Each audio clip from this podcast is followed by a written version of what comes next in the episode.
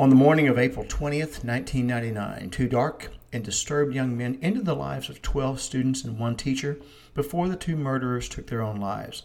At the time, the Columbine High School massacre was the largest school shooting in American history. In addition to the innocent murder victims, dozens more were wounded.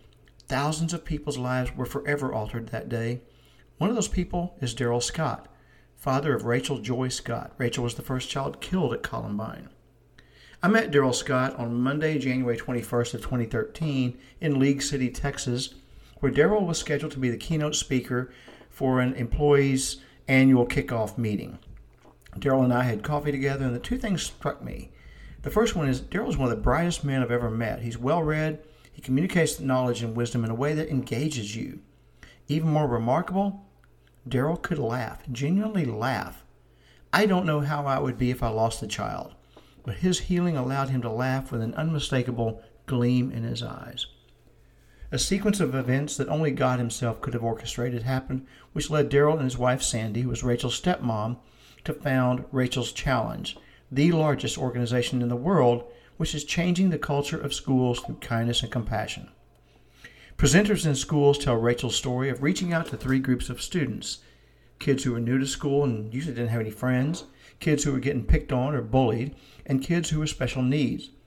Rachel didn't care about popularity. She cared about building community and connecting with her fellow students. A few months prior to her death, she wrote a paper called My Ethics, My Codes of Life, in which she wrote the following. I quote, "Compassion is the greatest form of love humans have to offer. I believe if one person went out of their way to show compassion, it would start a chain reaction of the same. You never know how far a little kindness can go," end of quote. Her paper became the foundation of her legacy as we approach the twenty-fifth anniversary of Columbine. Over thirty million people have experienced Rachel's story. Rachel has been starting chain reactions of kindness and compassion all over the world since her death. In May of twenty fifteen, Darrell and I were having lunch. He was reflecting on all the good that Rachel's st- story has accomplished, and at the same time, he shared with me his vision for the future of Rachel's Challenge. Then Darrell got reflective and said something I'll never forget. He said, "You know, John, all the good that Rachel's Challenge has done, the lives it saved, none of it would have been possible if I had not found it in my heart to forgive the two shooters who murdered my daughter." Wow. Mic drop moment. Darrell has found forgiveness on a level most of us will never have to experience. Yet, because of his willingness to forgive, school cultures are changed, bullying goes down or goes away altogether, and lives are being saved through Rachel's story. Every year, Rachel's Challenge receives hundreds of messages from kids who were going to take their own lives until they heard Rachel's story. They realized their lives had meaning and purpose. Many times they were going to kill themselves the very day the presenter came to their school. I'm still in awe of this organization. Now, forgiveness is hard. We live in a broken world which challenges us to show grace and forgiveness to others.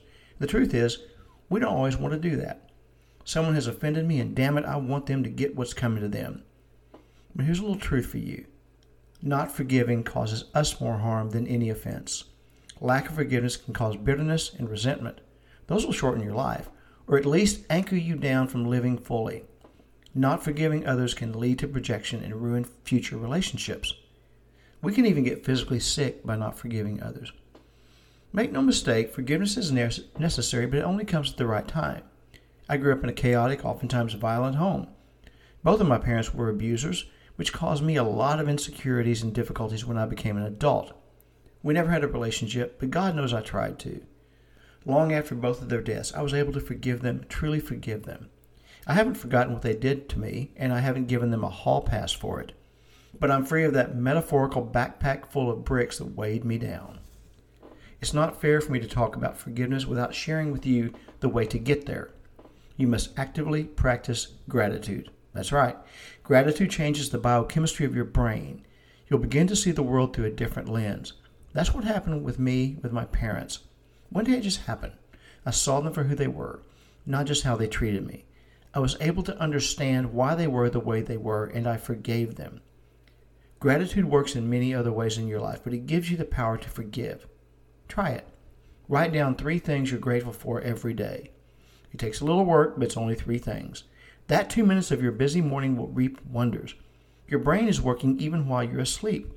Try this for three weeks, only twenty-one days, which takes a total of less than one hour. If you aren't feeling different at the end of the twenty-one days, stop doing it.